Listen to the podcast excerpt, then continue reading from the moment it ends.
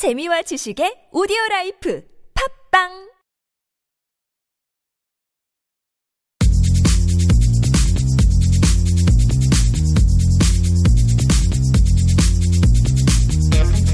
수다와 사랑에 빠진 두 남자의 토크 썰. 왕설레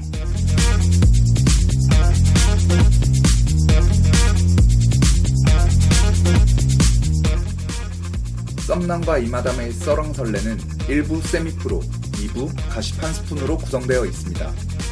넘나 궁금했던 스포츠 용어 우리끼리 씨부리는 연예계 가십 신나게 털어보겠습니다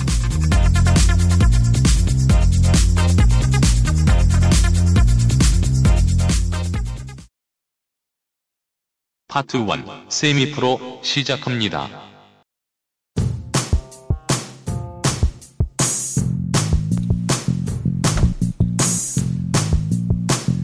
안녕하세요 썸남입니다.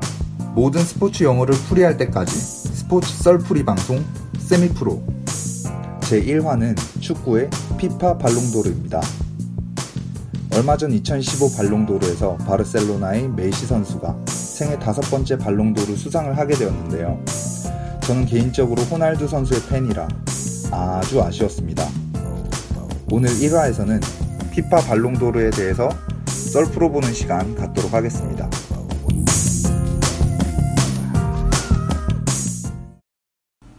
피파 발롱도르는 전 세계 축구 선수 중 뛰어난 활약을 보여준 개인에게 수여되는 상입니다. 유럽 선수를 대상으로 선정하던 최고 권위의 발롱도르 상과 피파에서 매년 선정하던 피파 올해의 선수상을 통합해서 2010년부터 적용하여 시상하고 있습니다. 아 근데 발롱도르라는 상은 언제부터 생긴 거예요? 아, 발롱도르는 어, 축구 부분에서 개인에게 주어지는 상 중 가장 명성이 있는 상인데요. 1956년 축구 전문지 프랑스 풋볼에 의해서 제정되었고, 제정 당시에는 유럽 클럽에서 활약한 유럽 국적 선수들에게만 수상을 했어요. 하지만 뭐 최근 유럽 선수 출신이 아니더라도 유럽에서 활약하는 선수들이 많아짐에 따라서 1995년부터는 선수의 국적 제한을 없앴고 2007년에는 후보 선정의 범위를 전 세계로 확대했습니다. 아 그러면 발롱도르라는 상이 1956년부터 있었던 거네요? 그쵸, 그런 셈이죠. 그런데 이후에 발롱도르는 1991년부터 수상해오던 피파 올해의 선수상과 통합했습니다. 그래서 2010년 7월 피파 발롱도르라는 상을 새롭게 만들었죠. 그래서 이 두 개의 상이 통합된 이후에 첫 시상이 된 2010년 피파 발롱도르는 2011년 1월 투표를 통해서 FC 바르셀로나의 리오넬 메시 선수가 상을 받게 되었고요. 이어서 리오넬 메시 선수가 2011년, 2012년에도 수상을 해서 3년 연속 수상이라는 기록을 세웠고 또 이에 질세라 2013, 14년에는 크리스티아노 호날두 선수가 상을 받았습니다. 아 그러면 발롱도르라는 상이 2010년부터 피파 발롱도르로 바뀐 거예요? 네, 그렇죠. 원래는 발롱도르였다가 이제 2010년부터는 피파 발롱도르로 이름이 바뀌었습니다. 그래서 최근 10년도 정도 이제 수상자를 살펴보면 뭐 2006년에 칸나바로 선수, 2007년에 카카, 2008년 호날두, 이제 2009년부터 11년, 12년까지 4년 연속 메시 선수가 받았고 2013년 호날두 선수 그리고 2014년도 호날두 선수가 받았습니다. 그리고 이번 지난주에 열린 2015 발롱도르에서 메시 선수가 또 한 번 수상을 했죠.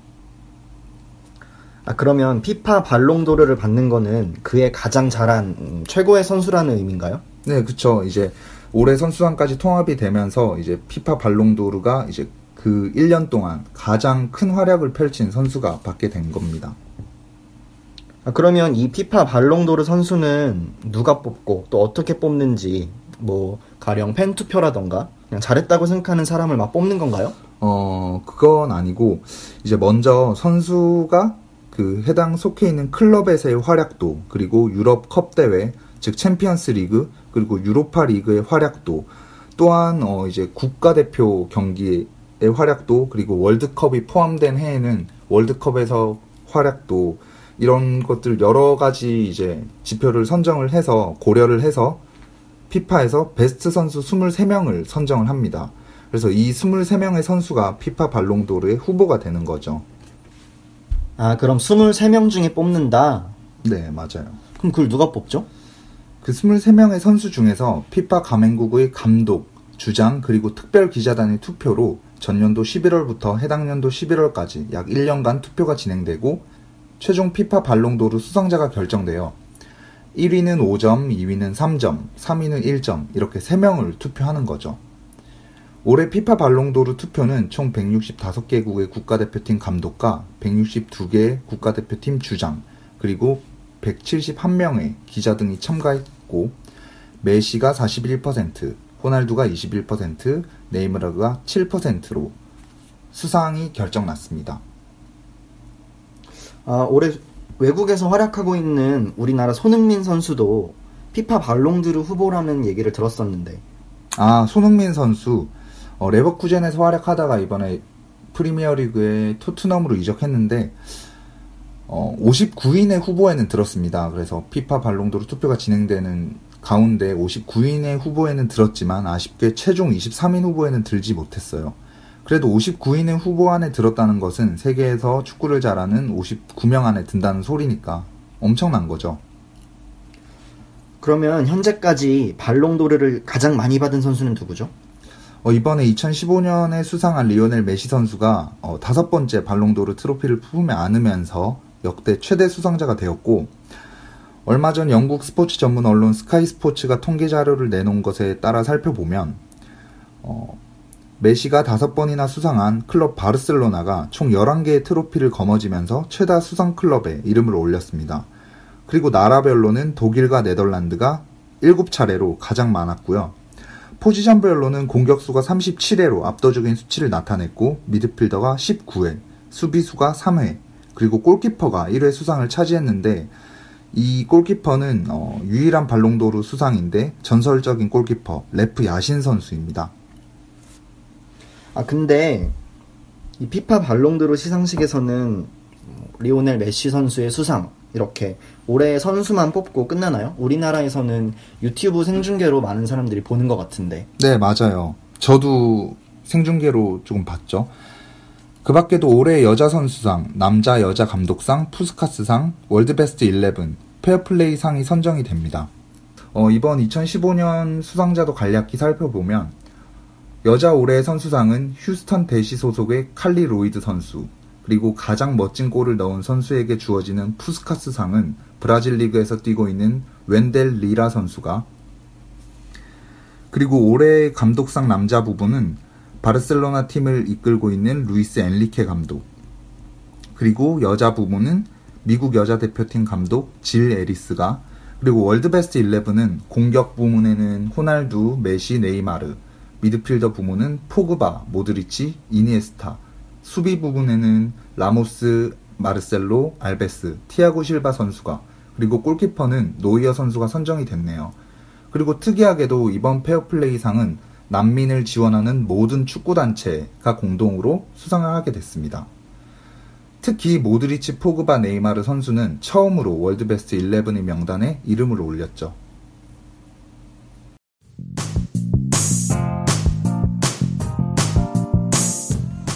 네, 오늘 썰렁설레 세미프로 1화 발롱도르 준비한 건 여기까지입니다. 2016년 피파 발롱도르에는 우리 대한민국 선수들이 많이 이름을 올렸으면 좋겠습니다. 이마담은 발롱도르에 대해서 이제 좀 아시겠어요? 네 좋은 설명 덕분에 발롱도르에 대해서 잘 이해할 수 있었습니다. 아, 감사합니다. 우리 청취자 여러분들도 피파 발롱도르에 대해서 이제는 알 수 있다 하셨으면 좋겠네요. 썸남은 새로운 스포츠 썰로 2화에서 찾아뵙겠습니다. 모든 스포츠 영어를 풀이할 때까지 스포츠 썰풀이 방송 세미프로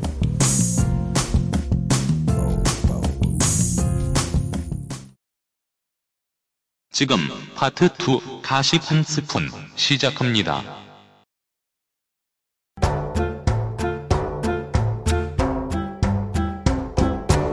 이마담의 가십 한 스푼. 자, 썰 왕설레 2부. 자, 이마담의 가십 한 스푼에 오신 여러분들 환영합니다. 2부는 여러분들 편안하게 차 한잔 하시듯이 저희 방송 들으시면서 요새 핫한 가십 한 스푼 더 얹어가시는 시간이 되겠습니다. 오늘 얹을 가십 한 스푼은 바로 바로 카라입니다.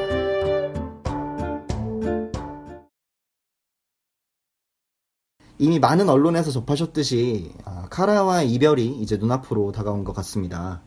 어, 2월 2일부로 아마 카라가 해체가 될 것 같고요. 이미 벌써 지난 1월 15일에 DSP 미디어 측에서 기존 멤버 3명과 이별을 하겠다고 발표를 했습니다. 또 그 다음날 이어서 구하라 씨가 가기로 아주 유력해진 회사이죠. 키이스트 측에서도 구하라 씨와 이야기를 나눈 상황이라고 밝혔는데요. 또 한승연 씨도 연기자를 지망하면서 아마 위드메이드 소속사로 옮길 것이라고 밝혀지고 있습니다. 이런 상황에서 이제 더 이상 현재의 카라 모습을 접할 수 없기 때문에 아쉬운 마음으로 카라의 이야기를 시작해볼까 합니다. 자, 먼저 우리 썸남은 카라의 좋아하는 멤버, 뭐 노래 이런 게 있나요? 카라 하면 아무래도 빠밤 빠밤 빠바바빰빰 그 노래 뭐죠? 아, 그 한승현 씨가 넘어진 영상으로 그쵸, 그쵸. 유명한 그 루팡. 아 루팡. 그쵸. 저는 이 카라에서 루팡 노래가 가장 기억에 남네요. 이 루팡이 2010년도 한 2월쯤인가 나왔는데 제가 군대 가기 전에 음. 한창 듣고 군대 가서 이제 훈련소에서 그 저희 주말마다 종교 활동을 하는데 저는 이제 불교 신자라서 절에 갔는데 이제 말을 잘 들으면 뮤직비디오를 틀어줘요 여자 아이돌. 아, 그쵸, 그쵸. 그때 이제 루팡을 엄청 나오면서 어 이제 그 카라에 대해서 그때 엄청 그 루팡 같이 남자들끼리 와와 이렇게 외치고 음. 했었고 저는 어 강지영 씨가 가장 강지영 좋더라고요. 씨. 네. 아마. 나이가 제일 어리죠 강지영 씨가. 당시에 카라의 막내였죠. 그렇죠. 아, 그리고 저는 강지영 씨를 그나마 조금 이제 좋아했습니다. 강지영과 불교, 예, 참 그쵸. 멋있는 끝내주는 조합. 네. 네, 감사드립니다. 빠밤 빠밤. 이제 저 같은 경우는 개별 멤버가 좋기보다는 이제 카라라는 팀이 하는 노래 음. 이런 다섯 명의 모습 혹은 지금 네 명의 모습 이렇게 카라라는 팀이 참 좋았는데 카라가 또 스위튠이라는 작곡 팀의 노래하고도 궁합이 참 잘 맞았던 그런 기억이 있습니다. 저 개인적으로는 2012년이죠. 음. 판도라라고 어 판도라. 미니 앨범이 있었는데 참 그 뮤직비디오 때깔이 참 좋습니다. 이렇게 판도라 티저 영상이 당시에 아이돌을 좋아하는 어떤 커뮤니티에서 굉장히 화제였어요. 음. 그래서 이 팬들도 약간 역대급 티저다 이러면서 아직까지도 회자를 하는데 이 어떤 뭐 뮤직비디오 뮤직비디오의 세트 분위기라든가 멤버들의 어떤 몽환적인 느낌이라든가 이런 것이 굉장히 인상적이었던 노래였습니다. 또 이게 활동이 너무 짧아갖고 대중 여러분들이 이런 노래가 있었는지를 잘 모르는 노래로 또 유명해요. 그래서 이때부터가 아마 당시 아이돌 홍수 속에서 음. 카라라는 네임드 자체가 약간 멀어지기 시작한 그런 상황이 아니었나 하는 애증의 곡으로 뽑을 수 있겠습니다. 판도라. 저도 판도라. 들어보겠습니다. 지금 살짝 깔리고 있는데 들리시나요? 아, 네. 아, 예. 아, 이 곡이군요. 예, 예, 예, 아, 예. 2012년. 아, 예. 판도라. 좋습니다. 기억해 주시고요. 또 카라 하면 또 빼놓을 수 없는 게 일본 활동, 한류, 한류 아이돌 뭐 이런 키워드가 아닐까 싶습니다. 2013년에 국내 걸그룹 최초로 도쿄돔에서 공연을 했어요. 우리나라도 이제 돔 공연을 기대해봐도 될 것 같은데 그런 걸로 엄청 화제가 됐었죠. 당시 제 친구가 일본에서 교환 학생이 아니라 그 뭐냐 일하는 거 워킹 홀리데이 워홀. 예, 워홀 워홀. 워홀 일본 워홀러였는데 네.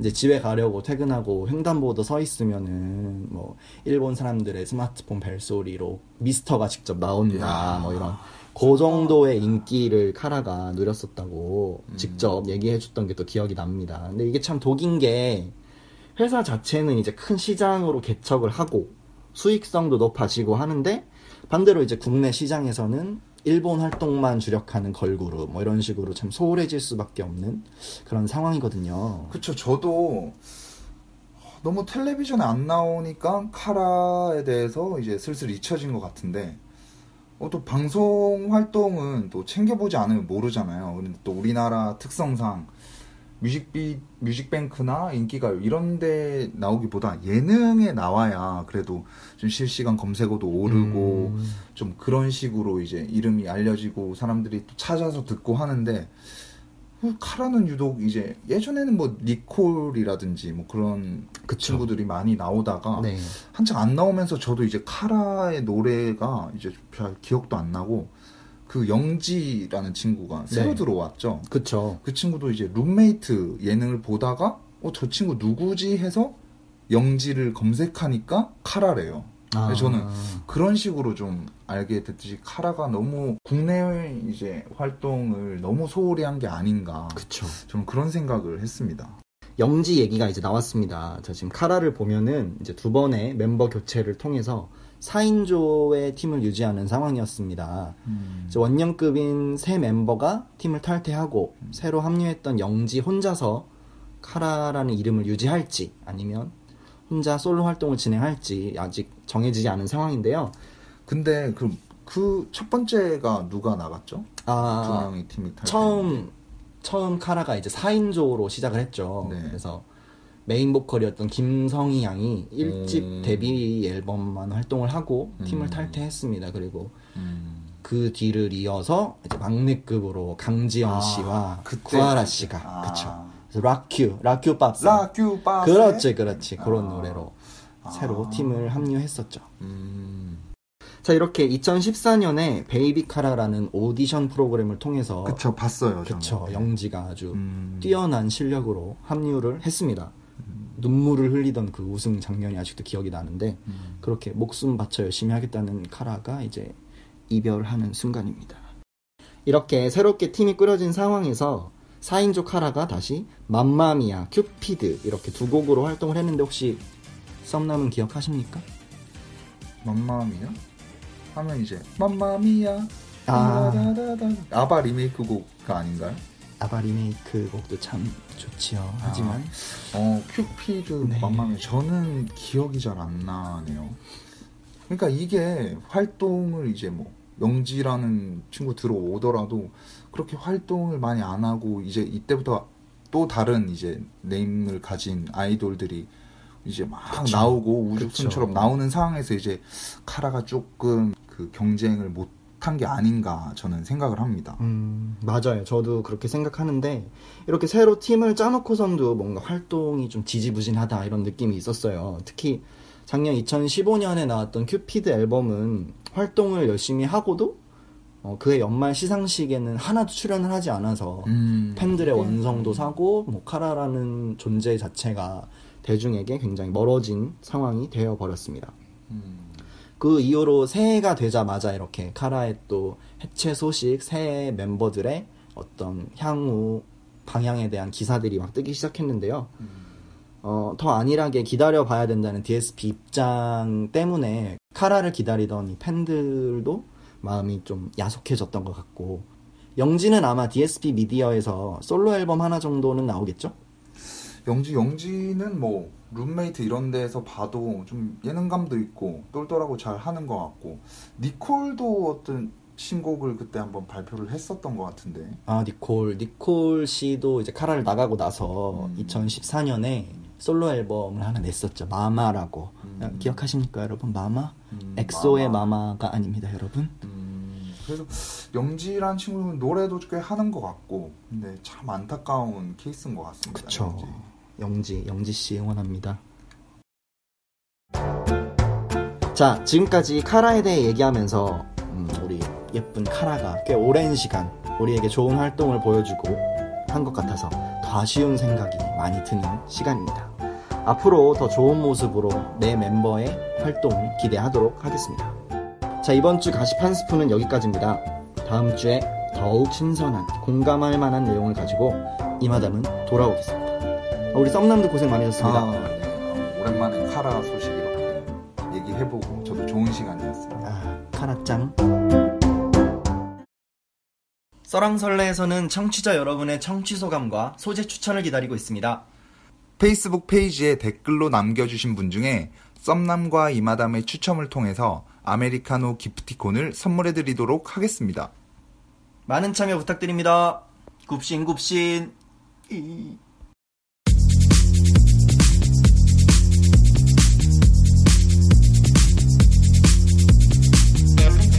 수다와 사랑에 빠진 두 남자의 토크.